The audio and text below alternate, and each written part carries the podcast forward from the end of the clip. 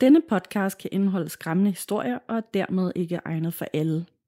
Vi kan godt lide et godt gys, men hvis du nemt bliver påvirket og har svært ved at ryste af dig igen, så skal du overveje en ekstra gang, om denne podcast er noget for dig. Du lytter til et afsnit af Gåsehud.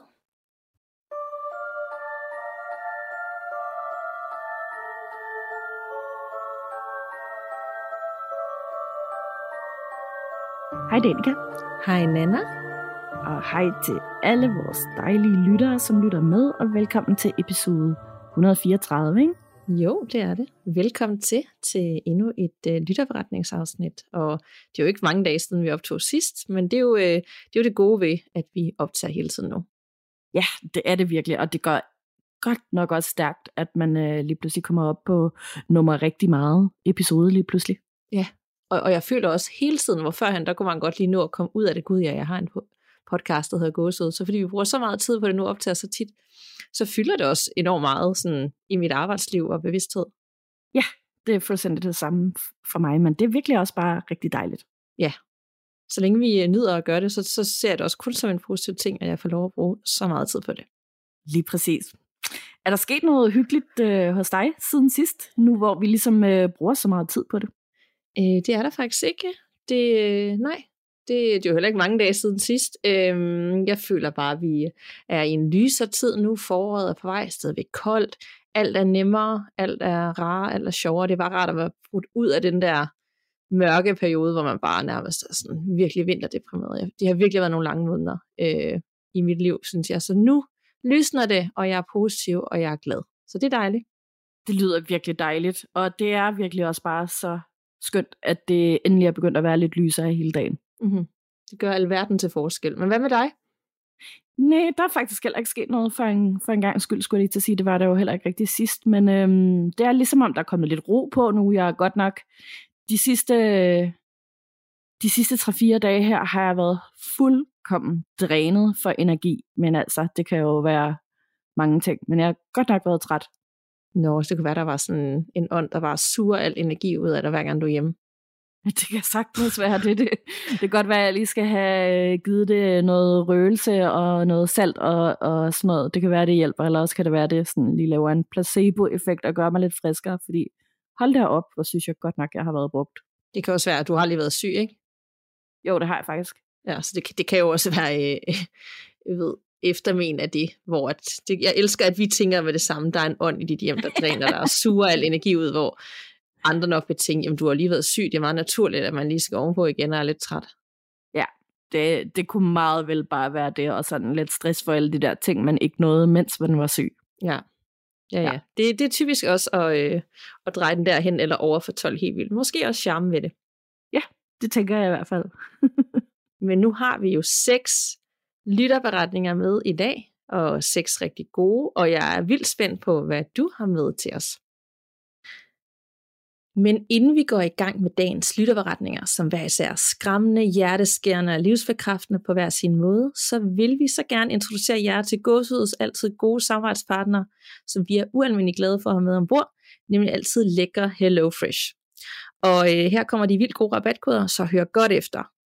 For du skal blot gå ind på hellofresh.dk og benytte koden HELLO gåsehud med store bogstaver for at få op til 1.153 kroner i rabat på dine første fem måltidskasser, samt fri fragt på din første kasse, hvis du endnu ikke har prøvet HelloFresh. Men du kan altså også bruge koden, hvis du tidligere har været kunde hos HelloFresh, men har fået tre måneder siden eller længere opsagt dit abonnement og ønsker at blive kunde igen. Så det gælder altså for alle. Og øh, vi to har begge to kørt med måltidskasser for HelloFresh i flere år, og jeg kan bare sige, det fungerer bare. Hold nu op, det redder mig for meget kaos i hverdagen med to små børn, og ikke mindst i min single hvor jeg spiser virkelig godt. Faktisk føler aldrig, at jeg har spist bedre, eller mere varieret, eller nærmest sundere for den sags skyld, fordi jeg ynder at gå efter de sunde retter. Og det gode er, at øh, jeg hver uge kan vælge mellem 23 nye inspirerende opskrifter, og jeg kan også bestille ekstra portioner, hvis jeg eksempelvis får gæster, eller springe en uge over, hvis jeg skal på ferie eller ikke er hjemme. Det bestemmer man nemlig helt selv, og øh, der er selvfølgelig ingen bindingstid, og jeg vælger selv både leveringsdag og tidspunkt, så det passer ind i min kalender. Super smart. Det er også enkle 6-trins opskriftskort, og alle ingredienserne er friske, så i bund og grund så giver det mig bare en mere stressfri hverdag, og det i sig selv er jo fantastisk, taget min livssituation i betragtning. Priserne er lave, og endnu mere lave med vores virkelig gode rabatkode, så øh, det er for mig i hvert fald velkommen i en tid med svimlende høje priser i supermarkedet. Hvad tænker du, Nana, og har du fået noget godt at spise for det seneste?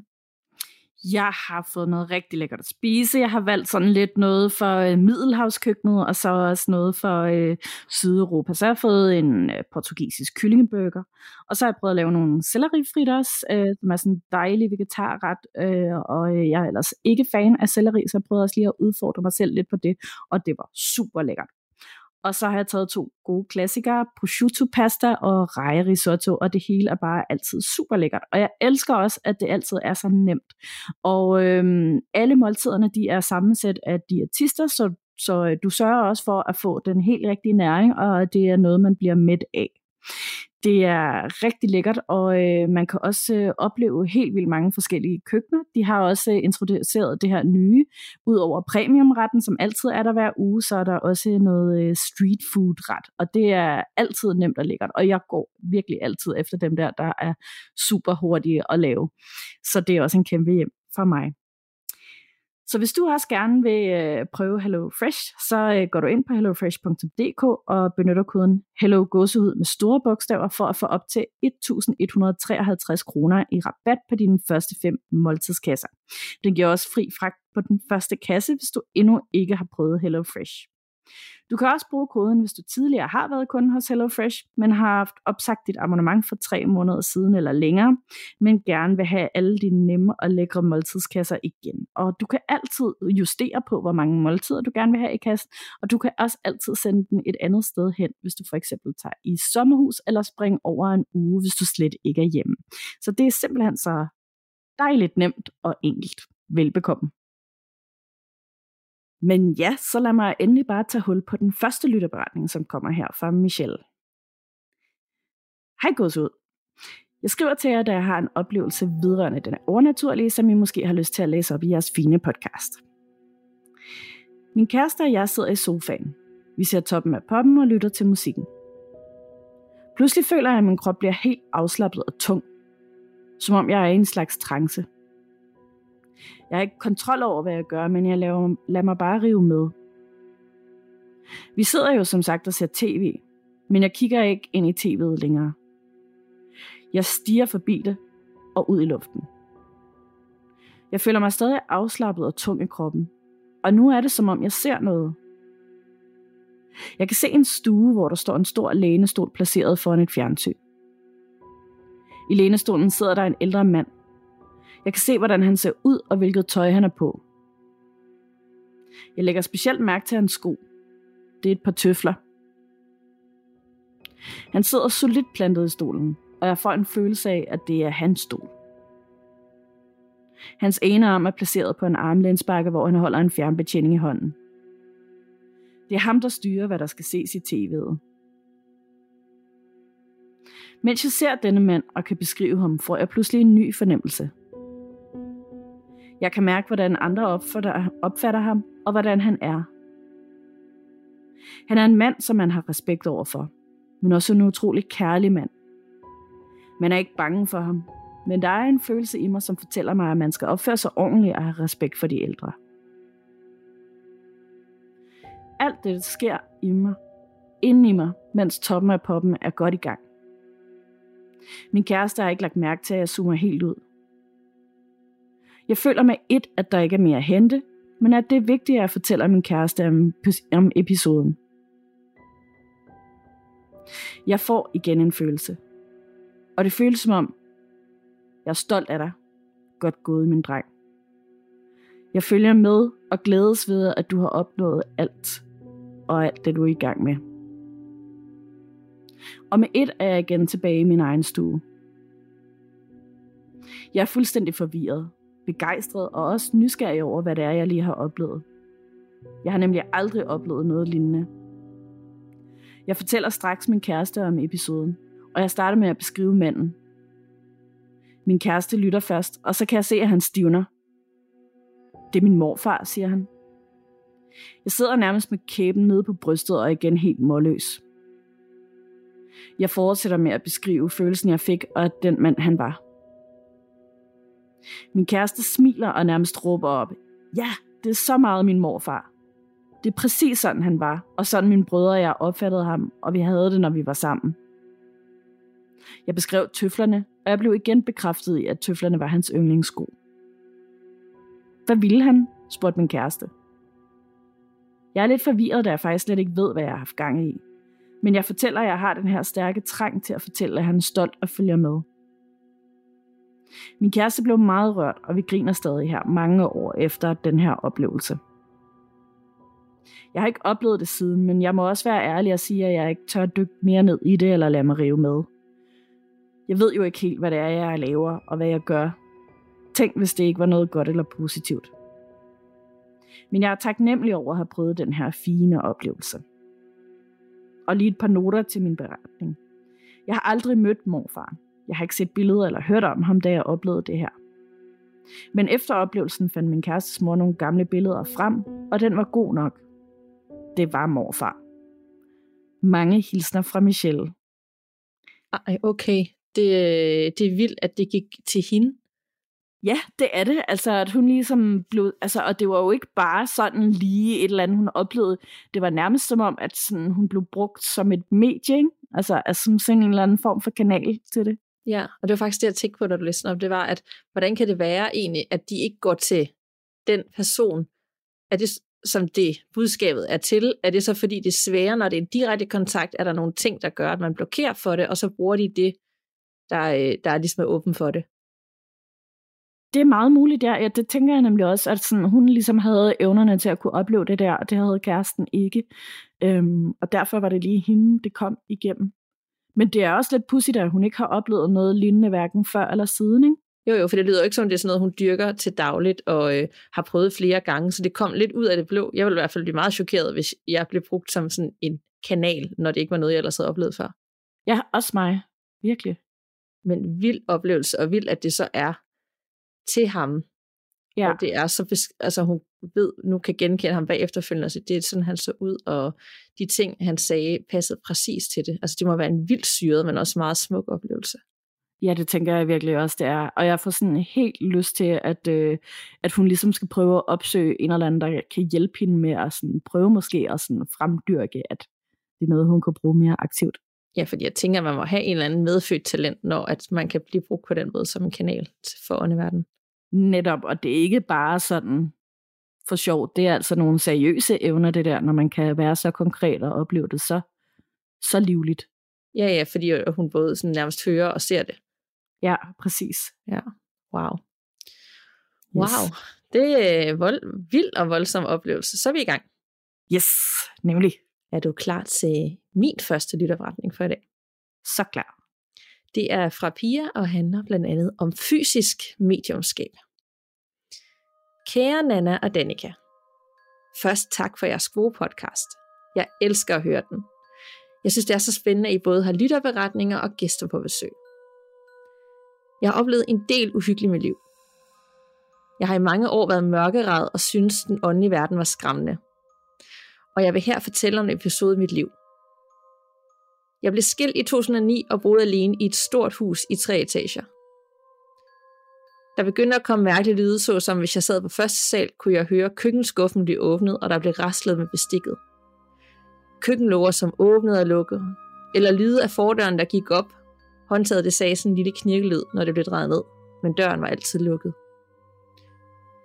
Men det mest uhyggelige var det, når jeg stod i kælderen og hængte vasketøj op, for så hørte jeg tydelige fodtrin op i stuen – jeg besluttede mig for at downloade appen Sleep Talk, for måske vil der komme noget der. Men det skulle jeg aldrig have gjort, for nu tog det til. Næsten dagligt blev der sagt hej, når jeg aflyttede om morgenen, eller tydelige skridt, der gik i soveværelset om natten, når jeg sov. Jeg blev mere og mere bange, og disse fænomener tog til. En morgen blev der også sagt hej Pia på optagelsen, og der blev jeg først rigtig bange. Med gudskelov skulle jeg holde workshop i Røde Kro med Marian Dampier Jeans, og det er den workshop, hvor Frederik også var med. Og jeg lå hende aflytte mine optagelser. Hun sagde, slet det, og lærte mig at rense huset, og så blev der ro igen. Igennem Marian, som ligeledes er blevet en kær ven, fik jeg læring af, at der findes det gode og onde, men man bestemmer selv, hvem man vil fodre. Jeg fulgte hende og lavede flere workshops for hende og fik interessen for det fysiske mediumskab og dannede en cirkel med hende som mentor, så vi kunne starte op på en ordentlig måde. I dag har vi siddet i cirklen i ni år og fået læring fra Marian og den åndelige verden. Det, der har gjort, at jeg ikke mere er mørkeret eller bange for den åndelige verden. Jeg håber, I kunne bruge min beretning om en anden form for at arbejde med det åndelige på. Måske skriver jeg igen og fortæller om en apport, jeg engang har fået. Hilsen Pia. Og det lyder mega spændende. Helt vildt spændende, men jeg, jeg ved, hvad er en apport? Ja, det ved jeg heller ikke. Nej, fordi jeg tænker sådan, jeg var sådan, jeg prøvede, jeg, jeg tænker det er et eller andet øh, ord, man måske bruger i den åndelige verden, og det giver mening, hvis man er i det her fysiske mediumskab og arbejder med det på den måde. Men for mig, der var sådan, jeg er helt blank, jeg ved slet ikke, hvad det er. Nej, jeg ved det heller ikke. Jeg kender kun ordet for, at det er sådan den der leg, man har med en hund, hvor man kaster en pind eller en bold, og så løber den hen og henter den og kommer tilbage med den. Kan, kan jeg vide, hvad det er? Nå, det, det, må vi lige, det må jeg lige spørge om og finde ud af, hvad det er. Ja. men, øh, men vildt nok, altså for det første, så synes jeg, det var lidt sjovt, at lille verden, at hun havde været til den samme workshop, øh, som Frederik havde. Ja, det tænker jeg nemlig også, fordi at, øh, at Marian Demba Jeans, hun må holde mange workshops. Ja, og så har de været til den samme. Jamen, det er nok noget øh, universelt. Og så synes jeg, det var fedt, at hun faktisk gik fra at have de her sindssyge oplevelser. Og jeg tænker også, når man bliver skilt, det kan jeg jo selv skrive på, så er man måske et sted i sit liv, hvor man mere åbner op for nogle ting, øh, og måske også nogle ting, der ikke er sådan super rare, hvis man nu er et, et, et kaotisk sted i livet. Og at hun ja. så bruger den her app, det minder mig om, at jeg ikke skal hente den app, øhm, men så alligevel ender med at møde hende, Marian, og få hjælp til ligesom at lukke det ned, og det der med slet det, det var også sådan, ja. okay, man skal nærmest ikke engang have det liggende, fordi hvis man måske har det liggende og afspiller det løbende for andre, at så river man hele tiden op i det, og du ved, giver den, ja. altså fodrer den med opmærksomhed, så de har lyst til at sige mere og lave flere lyde og spektakler og ting, at man skal simpelthen bare lukke ned for det, slette og rense huset og videre. Ja, men det, det, altså, de giver jo totalt god mening, og det er jo også et eller andet, et eller andet sted er det jo også sådan, altså når, hvis man nu, øhm, det er måske lidt langt ud det her, men sådan en lille sammenligning, som for eksempel Exorcisten, eller alle de der øh, film, der handler om dæmonbesættelser og eksorcisme, så øh, bliver de jo også tit stærkere at netop det der med, at man giver dem mere og mere opmærksomhed. Ikke? Øhm, så, så det giver jo ret god mening. Og jeg tænker nemlig også, når der sker en eller anden stort skift i ens liv, som for eksempel hvis man bliver skilt, eller som for eksempel hvis man mister sit job, eller bliver stresset, eller et eller andet, at så er man jo tit og ofte også meget søgende, og det er jo også et eller andet sted meget typisk især for vores generation, det her med, at øh, når man oplever stress, at så begynder man netop at interessere sig mere for de her spirituelle praksiser. Og det er sådan lidt ligesom, at øh, yoga, mindfulness, meditation og sådan noget, ligesom er en gateway ind til, til de her ting. Man bliver mere søgende, og så tænker jeg nemlig også, at man er mere åben og mere mm, nem at nå ind til i de situationer. Ja, det kan jeg virkelig skrive på. Jeg er fuldstændig enig, og jeg tror også på, at, at det er en helt naturlig del af, af udviklingen, og, og så kommer det der igennem. Ja, øh, og det minder mig også om, at jeg har den der app, øh, og det minder mig om, at det er derfor, jeg aldrig bruger den. Det er seriøst mit værste mareridt, det der. Ja, og jeg, jeg gad jo egentlig godt, fordi at det kunne lære mig noget i forhold til min søvn, og ting, jeg kunne sådan forbedre, men jeg er så bange for, at der kommer nogle andre budskaber ind, som så bare gør mig endnu mere bange, og så får jeg slet ikke sovet. Lige præcis. Det er det, fuldstændig det samme her. Altså, og jeg ved, jeg taler i søvne, jo det er der flere andre, der har sagt. Øhm, og jeg vil gerne høre, hvad det er, jeg lægger og fabler om om natten. Men øh, ja, jeg tager simpelthen noget ikke. At tænke, hvis man har sådan en samtale, og så kan du høre dig sige et eller andet. Og så er der en, der svarer, og så, så kører I bare sådan pingpong. Sådan i en 10 minutter. Jamen, det vil være så ulækkert. så ulækkert. og du bare helt ubevidst svarer, og du sådan bliver sådan lullet ind i den her og du fodrer det dårligt, og så har du bare sådan en samtale og, går over nogle grænser, uden du ved det, og så lige pludselig, så, øh, så er du bare ikke sådan noget. Ja. Så det skal vi ikke. Ej, og du skal i hvert fald aldrig gøre det, når du ligesom også har de her øhm, night terrors, og står op og gør ting om natten, fordi tænk hvis nu du finder ud af, at der er nogen, der siger, at du skal gøre det. Ej, ja. For tænk, hvis det er sådan, at du så hører en sige sådan, tag et billede ned ad væggen. Ja, så, præcis. Så er det slet ikke mig, der har fundet på den idé, så der var nogen, der har sagt det, gå hen og tage noget andet tøj på. Ja. har, du gjort, har du gjort det engang? Øh, taget noget andet tøj på? Det kan jeg tit gøre. altså ikke sådan, men så er det en følelse af, at der er nogen, så derfor skal jeg, hvis nu jeg sover ikke i så meget tøj, sådan, der er nogen i mit hjem, jeg skal have fuldt tøj på nu, fordi der er ikke nogen, der må se mig. Ah. altså det er sådan, det giver mening. Så kan jeg, og så nogle gange så vågner jeg ved, at jeg står her og tager andet tøj på, og andre gange så vågner jeg bare i noget andet tøj. Ja. Man kan sige, så er jeg hurtigt klar til, hvis postmanden kommer. Ja. Tidlig morgen. praktisk. Meget praktisk. Jeg er bare effektiv om natten. Jeg kan lave, jeg kan, hvis jeg også skulle gøre ren om natten, det vil være fedt. Ja. Sådan bare vågne til et helt rent hjem. Ej, okay, det ville simpelthen bare være luksus. Og også lige have sådan meal preppet, sådan, så at alle madpakkerne er klar, og der er lavet frokost, og klar til aftensmad, og sådan, har kæft ja. for dejligt. Hello Fresh er bare pakket ind i køleskabet, alt er ordnet og hakket, og klar til, at man øh, skal servere. Præcis, ej, det, ja. ja. det gad jeg faktisk godt. Ja, det gad jeg også godt. Vi skal passe på, hvad vi ønsker, fordi så vågner det er klart, at jeg altid er træt om morgenen. Ja. Jeg har bare været aktiv i øh, fem timer hver nat. Ja, er der noget at sige til. Ja. Nå. Ja. Yeah. Der er en mere her fra mig, og det er faktisk også sådan virkelig interessant, og sådan lidt noget nyt, fordi at det er en, der har skrevet en spøgelsesdagbog. Uh. Yeah. Louise. Jeg fandt først jeres podcast sidste efterår. Og sidste efterår besluttede jeg mig også for at begynde at skrive en spøgelsesdagbog. For der er simpelthen sket så mange ting omkring mig. Og hvis jeg skulle fortælle alle ting, ville min omgangskreds ryste på hovedet af mig. Jeg har desværre ikke nået at få skrevet alle oplevelserne ned. Men der har været en del i min lejlighed, som jeg flyttede ind i i marts 2017. Og her starter dagbogen. Onsdag den 28. september 2022. 14 dage før jeg fylder 46. Jeg arbejder på et sygehus i serviceafdelingen. Her gør jeg blandt andet ren, laver patientforflytninger og mange andre praktiske opgaver. Af og til har jeg oplevet en del uforklarlige ting. Her til morgen, det er mens det stadig er mørkt og tusmørkelys på afdelingen. Her ser jeg en rød prik på gulvet. Ligesom en rød diodelampe, der lyser. Jeg blinker med øjnene og prøver at finde den igen, og det er ligesom om den flyver væk. På et andet tidspunkt på jobbet falder den ene gulvmoppe ned fra min rengøringsvogn med et brag. Den sidder ellers godt fast. Ingen er ved den, og vognen står helt alene. Da jeg senere skal ind på en stue og gøre rent og er færdig og skal lukke døren, så er det som om, at døren flyver ud af hænderne på mig. Men jeg får fat i den igen på en lidt sjov måde. Patienten griner, så det er jo godt. Men det var et lidt forsigtigt grin.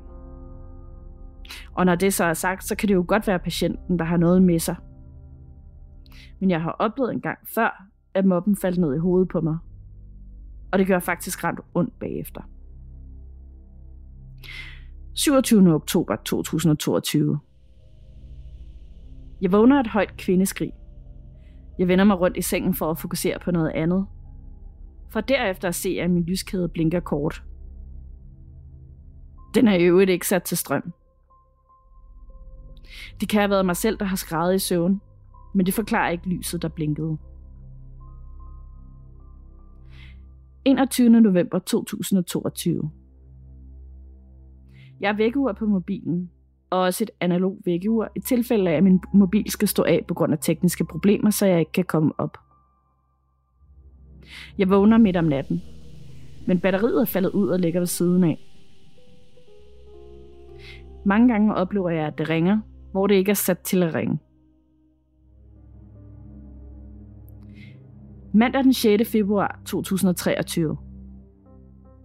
Jeg er ude at handle i Rema om formiddagen mellem 8 og 9. Der er så få mennesker, at det ligger der at handle på det tidspunkt, når det kan lade sig gøre. Da jeg når hen til kassen, får jeg det som om, at jeg bliver nedstiget bagfra i nakken.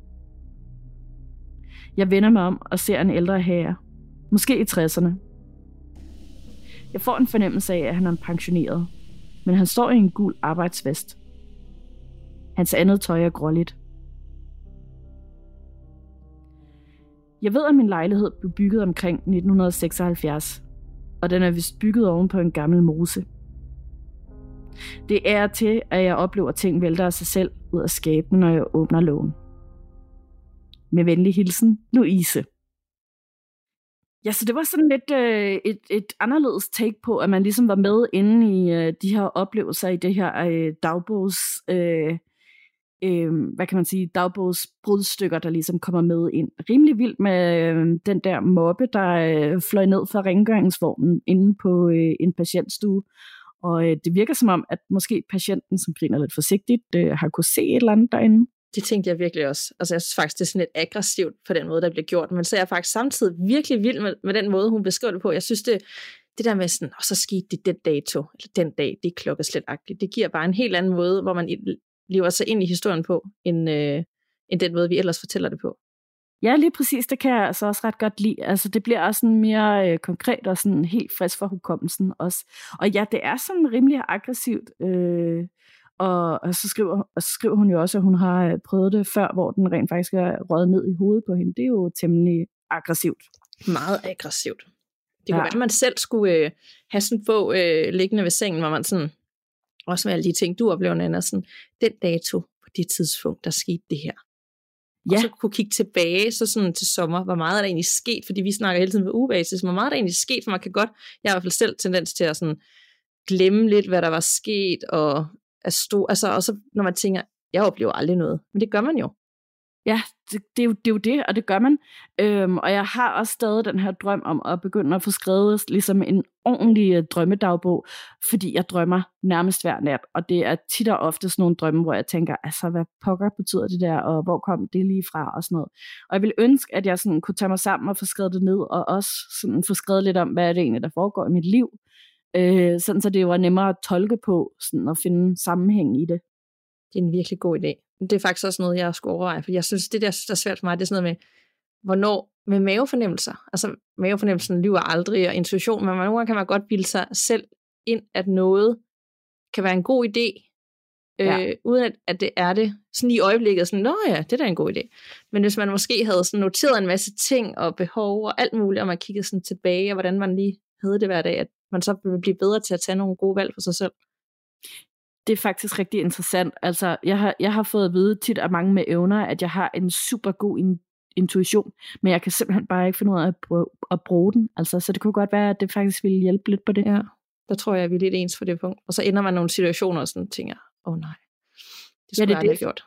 Præcis, altså om, omvendt så kan man også tale sig selv fra mange ting, der sikkert havde været meget gavnlige og gode mm. for en ja. fordi man er lidt bange. Sådan, ikke? Vi må lige udfordre hinanden, og så øh, få gjort det. Ja, det synes jeg er en god idé. Bare en notesbog og en kuglepen af sengen, og så er vi klar. Yes. Uh, er du klar til endnu en lytterberetning herfra? Det kan du tro. Og øh, det er fra en anonym lytter, og handler om et besøg på Spøtrup Slot. Kære Nana og Danika. Jeg er trofast lytter af jeres podcast, og jeg venter altid i spænding på, at det nyeste afsnit kommer ud. Jeg har længe overvejet at fortælle om en oplevelse, jeg havde, da jeg var yngre, men jeg har aldrig fået det gjort. Altså, lige indtil nu. Den er ikke så lang, men jeg håber stadig, at vi tage den op. Jeg var 12 år gammel, da jeg med min klasse skulle på en udflugt til Spøtrup Slot. Det var en udflugt, jeg havde set frem til og snakket meget om derhjemme, da jeg altid, siden jeg var helt lille, har været fascineret og interesseret i det uhyggelige og overnaturlige. Jeg elskede at prøve grænser af, og prøvede derfor også ting af med mine venner, som Ånden i glasset og Bloody Mary. På trods af, at jeg ikke rigtig troede på disse ting. Der skete aldrig noget, når vi prøvede disse spil, og vi sørgede altid for at sige ordentligt farvel til det, vi muligvis havde velkommen. Videre til min oplevelse. Vi ankommer til slottet, og jeg husker det ikke som værende uhyggeligt. Jeg følte siden ingen bad vibes, som man ellers kunne sted. Min klasse og jeg får tildelt en guide, som introducerer os til forskellige rum på slottet. Blandt andet dansesalen, borggården og tårnene, hvor det siges, at en ung jomfru har slået tre børn ihjel, og hvor en anden kvinde har druknet sine nyfødte tvillinger. Man kan i dette tårn på væggen se sorte fingeraftryk, som efter sine skulle have været jomfruens. For trods af min nysgerrighed for det uforklarlige og overnaturlige, så troede jeg ikke på dette. Og jeg tror stadig ikke på det den dag i dag. Jeg synes, det lød som en røverhistorie, og jeg husker tydeligt, at jeg tænkte, at det er en historie, de er blevet instrueret i at skulle fortælle for at skamme os. Efter vi har fået den obligatoriske rundvisning på slottet af en af slottets guider, får vi lidt fritid, hvor vi i grupper kan gå rundt på slottet og kigge på det, vi vil. Klassen splitter sig derfor op, og jeg ender med at gå i en pigegruppe på cirka 5 piger. Mens vi går rundt på slottet, forsøger vi at skræmme hinanden lidt, som en flok teenager nu vil gøre sådan et sted. Vi beslutter os for at gå ned i dansesalen, hvor vi tidligere på dagen har fået videre guiden, at der går en sort dame igen. Det, det husker jeg skræmte mig. En af pigerne, jeg går sammen med, er meget kæk af natur, og hun vælger derfor at prøve at provokere den sorte dame og få hende til at vise sig for os, selvom vi alle ved, det er umuligt. Dansesalen ligner en, en hver anden dansesal. Den er lang og kold, og den er helt tom for ting. På nær bordet, der står cirka 2 meter fra os. Det er et rundt træbord, og på midten er der placeret en bunke tøj. Min kække veninde begynder at spørge ud i luften. Er du her? Og hvis du er her, så vis dig for os. Først skete der ikke noget, men så blev hun ved. Og denne gang var hun hårdere i tonen. Og straks da hun siger sin sidste sætning, vælter bunken med tøj direkte ned på jorden foran os. Vi skriger naturligvis alle sammen, og jeg kan uden sige, at jeg aldrig har været så bange ved liv. Vi kæmper alle sammen for at komme ud først, men døren er meget smal, og derfor ender vi med at stå i en kæmpe klump og ikke kan komme ud. Dette hjalp bestemt ikke på situationen, da vi alle bare gerne vil ud og ikke blive inde i dansdamen. Den dag i dag snakker jeg stadig om denne oplevelse, da den sidder så dybt i mig. En af de fem piger, som jeg oplevede det med, er i dag en af mine bedste veninder, og vi bringer også denne oplevelse op i ny og næ. Vi har tit snakket om, at det er noget, vi har bildet os ind, men det kan umuligt være sandt, når vi begge kan fortælle præcis den samme historie. Jeg har selv prøvet at finde på utallige logiske forklaringer på, hvordan det kunne ske. Jeg har blandt andet tænkt tanken, at slottets personale havde gemt sig og bundet en tråd i tøjet, og derefter hævet til i tråden, men denne forklaring kan afkræftes, da salen var så lang, at der ikke kunne sidde nogen i nærheden og hive i den. Min mor og jeg har også tit snakket om oplevelsen, og hun tror stadig ikke på mig den dag i dag, selvom jeg nu er 20 år. Har I en logisk forklaring på, hvordan det er sket? Tror I, der har været tale om et rigtigt følelse, eller har nogen narret os? Med venlig hilsen, anonym. Det er et godt spørgsmål. Altså, jeg tænker det der, hun siger med, at at de ansatte skulle sidde i et hjørne og have bundet en snor til noget tøj på et rundt bord på et slot, som der kommer rigtig mange besøgende på. Det lyder for farfetch til mig, at de skulle gøre det. Ja, altså det tænker jeg heller ikke er, uh, altså, er realistisk overhovedet. Um, det tror det, altså også um, for, for bare lige at skræmme en gruppe teenager, det gør man ikke så meget ud af, tror jeg. Nej, fordi også, altså, det kan jeg slet ikke se for mig sådan et sted. Det er jo ikke sådan en, en ghost tour, eller et eller andet øh, uhyggeligt museum, eller whatever, et spøgelseshus. Det er jo slet ikke det, det handler om. Nej, nemlig. Så øh, det, det, jeg tænker, også fordi det skulle virkelig være en, en lang, usynlig snor, altså det lyder som et kæmpe rum, og de skulle virkelig sidde nærmest ude af rummet. Ja. Det kan jeg slet ikke se for mig, hvordan. Jeg tænker, at hende, veninden, har været ret provokerende, og hun er sådan, vis dig for os, vis dig for os, kom nu, gør det. Og sådan virkelig prikket til den her ånd, og så har hun bare tænkt, nu skal I se, nu skal jeg gøre jer bange. Øhm, og så, øh, jeg elsker, hvordan de er løbet ud af den her dør, og så har de bare siddet fast, fordi de var så bange, at de kunne slet ikke komme videre. Ja. Man kan sådan tydeligt mærke panikken for sig, ikke? Jo, jo. Alle skal være ud først, men ingen kommer ud. Ja. men jeg googlede lige hurtigt det her Svøtrup Slot. Øhm, og var det også et af de ældste herhjemme sådan middelalderagtigt. Så der er jo sket en masse ting, og om noget af det er røverhistorie eller ej, som hun siger, det ved jeg ikke. Men Nej. ligegyldigt hvad, så må der jo være sket nogle tragiske ting øh, igennem alle de år. Ja, ja, det er jo altså, det er nærmest uundgåeligt, ikke? Jo. Ja. Så vild beretning. Jeg elsker, når der er sådan noget med nogen, der har været på ture, eller du ved, steder i Danmark, slotte. Ligesom ja. efterskoler. Ja, lige præcis. Den minder mig faktisk også lidt om, øh, om en anden historie, som, som jeg læste op for øh, ikke sådan forfærdelig lang tid siden fra, fra en efterskole, øhm, hvor, at, øh, hvor at de, de legede sådan gemmeleg, mørkeleg et eller andet sted, og, øh, og gemme sig ind et sted, hvor der var sådan ligesom en tung energi, der bad dem om uh. at, at komme væk fra. Ikke? Ja. Øhm, man kunne altså lave en virkelig god film ud af det her. Det kunne man. Virkelig, vi har mange gode idéer. Kom, bare tag den, så lav en masse film og serier. Vi ser den. Yes! En eller anden filminstruktør. Kom så. Jeg Kom håber. så. ja. Godt. Vil du høre den sidste fra mig? Det vil jeg gerne. Godt, den kommer her fra Magten. Hej gåsehud. Jeg er håbløs bagud. Jeg begyndte først at lytte med for et par uger siden, og er derfor kun nået til episode 24. Men det ændrer ikke på, at jeg vil sende jer en lille historie. Jeg har nemlig næsten lige hørt de episoder, hvor I snakker om efterskoler, meget op og på. Hvilket er relateret til den eneste historie, jeg har, der kan nærme sig noget overnaturligt. Det er dog ikke sket for mig, men jeg var til stede. Men oven i det, så er det sket på Brøderup Efterskole, dengang ungdomsskole, som er den, der ligger i Tabernøje, og jeg tænker, at det er den, som Nana nævner fra hendes hjemmeby. Og det er nemlig lige præcis den. Nå, men til lidt baggrundsforklaring. Skolen er bygget op, så der er to værelser, som er forbundet af et toilet med dør for begge værelser. Og derfor blev ens nabo omtalt som ens tissevenner.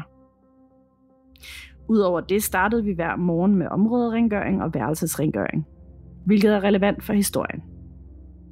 Og nu til historien. En morgen var jeg i gang med områderengøring ude på gangen foran mit eget værelse. Den ene af mine tissevenner var på sit værelse og ved at gøre klar til værelsesrengøring, som indebærer at pakke alt sengetøj væk. Pludselig kommer hun stormende ud af værelset og ser næsten panisk ud. Hun fortæller, at hun havde lagt sin telefon på en lille kasseformet hylde over sin seng, og lagde sig først sin dyne ind i sit skab. Da hun går de to skridt tilbage til sin seng, lægger hendes telefon på sengen. Første gang tænker hun ikke meget over det. Hun lægger telefonen tilbage og lægger det næste ind i sit skab. Men da hun vender sig om, er hendes telefon igen tilbage på hendes seng. Hun begynder at blive lidt skræmt. Men det første af det hele sker for tredje gang, at hun panisk løber ud af værelset og ud til os. Der er aldrig sket andet end det. Det skal lige siges, at skolen er bygget som en grundvisk højskole, og derfor aldrig været noget andet, der kan gøre stedet uhyggeligt. Hilsen Majden. Og altså, det kan godt være, at det er bygget som en grundvisk højskole, men det kan jo godt være, at stedet, det ligger på, også er noget gammel mose, ligesom vi snakkede om lige før, eller et eller andet, der gør det rigtig uhyggeligt, ikke? 100 procent. Hvor var det, det lå hen? Øh, I Brøderup i Tabernøje. Okay, interessant. Vi har virkelig mange øh, spændende steder med i dag. Jeg tænker også, jer der lytter med, hvis I bor i nærheden, gå ud og besøg de her steder. Ja, lige præcis. Altså på Brøderup Efterskole, det ligger sådan lidt øh, afsides væk fra øh, resten af byen, ligesom. Men, og jeg husker det som om, at sådan, ej, det var bare vildt langt væk, og det tog helt vildt lang tid at gå derhen, men det har sikkert ikke været så slemt. Det har sikkert bare været, fordi jeg var lille. Ja, men du har været der. Ja, der er jeg gået forbi rigtig mange gange. Og det ligger ned ad sådan en øh, lang allé, så man kan bare sådan kigge ned på området. Man kan ikke sådan, eller det ved jeg sgu ikke. Man kan måske godt gå tættere på og kigge ind, men det gjorde vi i hvert fald aldrig. Og jeg kan huske mig og min veninde, vi synes, at det var mega skummelt. Det forstår jeg det virkelig godt. Der er sådan en vibe over det, ikke? Jo. Ej, vi burde, altså, hvis man har nogle steder, hvor der har været, altså vi burde næsten lave sådan en samlet liste eller dokument med alle de her steder, man kan tage rundt i Danmark. Vi går ind i en tid nu, hvor det bliver nemmere og mindre koldt, og man skal på nogle, øh, nogle små ture hen over sommeren og foråret. Øh, det kunne da være sjovt. Altså jeg har sådan, der er så mange steder, og slotte især, jeg rigtig gerne vil se den her sommer. Jamen, det er, da, det er da rigtigt. Det kunne faktisk være skide sjovt at lave sådan en lille kort, også med nogle nåle. Også fra de steder, vi har fortalt om, øh, når vi har haft emner. Der var for eksempel en hel masse på Vestjylland og sådan noget, øh, og en, en sø op i Hillerød, jeg har snakket om. Ja. Ej, ja. Det kunne være ret sjovt. Øhm, hvis man kunne lave et lille kort, måske sådan en lille interaktiv kort. Jeg ved ikke, hvordan man gør det, men det kunne være sjovt, hvis der var nogen, der vidste, hvordan man gør det. Så kunne man lave sådan nogle meetups, hvor sådan, hey, jeg tænker at tage herop på søndag, er der andre, der vil med til at udforske det her ja, nu er vi jo heller ikke bundet af corona og skal passe på med alt det mere, og det er ligesom om, at de andre øh, øh, epidemier med øh, influenza og sådan noget også snart er ligesom på sit tilbagetog, så, øh, så der er jo ikke rigtig noget, der afholder os fra at gøre det mere. Nej, det er der ikke. Nej, det var en god idé. Ja. Er du klar til den sidste fra mig i dag? Det kan du tro. Og øh, det er fra Sissel. Hej Nana og Danika. Jeg har altid været fascineret af følelser, ånder og i det hele taget det overnaturlige. Altså alt det, man ikke rigtig sådan kan forklare på en rationel måde. Men selvom fascinationen er stor, så er jeg åbenbart ikke rigtig modtagelig, for jeg har aldrig oplevet noget, eller det vil sige, der er en lille oplevelse, som jeg alligevel ikke helt kan forklare. Jeg har altid været min farfars øjesten. Jeg blev født lige omkring, da han gik på pension, og var det yngste barnebarn i flokken. Med en far, der arbejdede døgnvagter, og en mor, der arbejdede nattevagt, så blev jeg tit passet af min farmor og farfar, og derfor fik jeg da også et helt særligt forhold til dem. Farfar havde altid tid til at spille spil og lege, og jeg fulgte ham i tygt og tyndt. I starten af januar 2000, hvor jeg er cirka 15 år, falder min farfar om med en hjerneblødning. Han kom på sygehuset og er stort set ikke kontaktbar. Han ligger der i 11 dage, og han bliver mere og mere fjern. På dag 11 kommer jeg hjem fra skole til et tomt hus. Der går nogle timer, og jeg begynder at få en fornemmelse af, at der er noget helt galt. Jeg har intet hørt fra min far. Min forældre er blevet skilt, og jeg boede hos min far. Og da det var før mobiltelefonen blev hver sig, så kunne jeg jo ikke bare ringe eller sende en sms. Jeg prøver at ringe til min søster, men hun tager ikke telefonen, og min onkel og tante svarer heller ikke. Følelsen af, der var noget helt galt, begyndte at manifestere sig som en klump i brystet, og jeg skal bare ud på sygehuset til min farfar. Jeg får ringet til min fars kammerat og får ham fortalt, at jeg ikke kan få kontakt med nogen i familien, og jeg er nødt til at komme ud på sygehuset nu. Han forbarmer sig over mig og kører mig derud. Da jeg åbner døren til stuen, hvor min farfar ligger, ser jeg, at hele familien er samlet derinde. Alle hans børn, børnebørn, ja, bortset fra mig og oldebørn. Jeg går hen og tager min farfar i hånden og siger, hej farfar, nu er jeg her. Jeg fornemmer en lille bevægelse i hånden, og tre minutter efter dør han. Det virkede, som om han havde ventet på mig, men om det er rigtigt, det ved jeg ikke. Nogle måneder efter har vi emne ude i skolen. Jeg kan ikke huske emnet, men den gruppe, jeg var i, skulle ud og tale med en klaviant. Vi kom op til en ældre herre, og vi får stillet alle de mærkelige spørgsmål, vi nu havde. Og da vi er ved at være færdige, kigger han på mig og siger, der er tre ånder bag dig. Den ene er en ældre mand, som er kommet til for nyligt. Han passer på dig. Jeg ved ikke, om det er min farfar, men jeg vælger at tro det. De bedste hilsner fra Sissel. Det tror jeg også. Jeg tror også, det var farfaren. Det må det næsten have været. Det tænker jeg helt klart, og jeg tænker heller ikke, at der er en naturlig forklaring på, at hun lige når ind for stuen, når at sige, øh, farfar, jeg er her, og så klemmer han hånden, og han dør tre minutter efter. Altså han har jo tydeligvis ventet på, at det helt alle var der, og det var fuldendt, og hele den fornemmelse, hun har haft derhjemme, hun skulle bare derop, koste hvad det vil, og hvem der skulle få hende op. Mm, ja, altså det er også det, jeg tænker, også fordi, altså vi har jo mange af de der slags historier, og det var også lidt sådan, min far, farmor gik øh, bort, at, at hun ligesom havde det der sidste dag, hvor alle var samlet, og hun kunne lægge og høre os, hygge os, og have det sjovt, og sidste episode havde vi også en med, øhm, med en, hvis øh, du, du fortalte, hvis far også havde den der sidste dag. Ja. Ja, så, så det, ja, det tænker jeg nemlig også, ja. Det tænker jeg helt klart. Jeg synes, det, altså, det er jo øh, forfærdeligt sørgeligt, men samtidig det der, det må virkelig være sådan, åh, jeg nåede at være med. Altså den der, man skulle resten af livet tænke, alle var der på nær mig, og jeg nåede ikke at sige farvel. Altså det vil i hvert fald være noget, jeg selv var sådan, nej, det vil jeg virkelig være ked af. Så det var da fantastisk, at der var noget, der bare gjorde, hun kom derop og fik var en del af det hele, og fik sagt ordentligt og så han kunne få fred. Ja, det er bare py her, så det havde været så hjerteskærende at gå glip af. Det havde det virkelig. Ja. Sikke en at slutte på, ikke? Jo, det var øh, virkelig fint.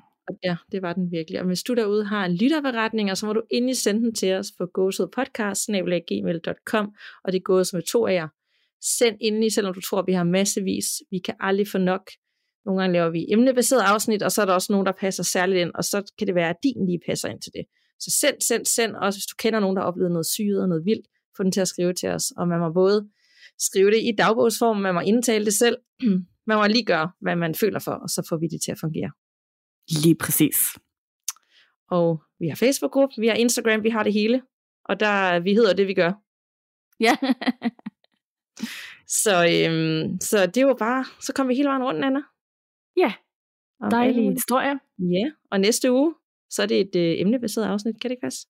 Jo, det er nemlig uh, rigtigt. det er spændende, hvad uh. vi skal tale om. Vi ved det ikke ja. endnu, men vi skal nok finde på noget rigtig godt. Yes, helt så godt. Så tusind tak for snakken, Anna. I lige måde. Vi lyttes ved, og pas på derude. Man ved jo aldrig, hvad der venter bag den næste dør.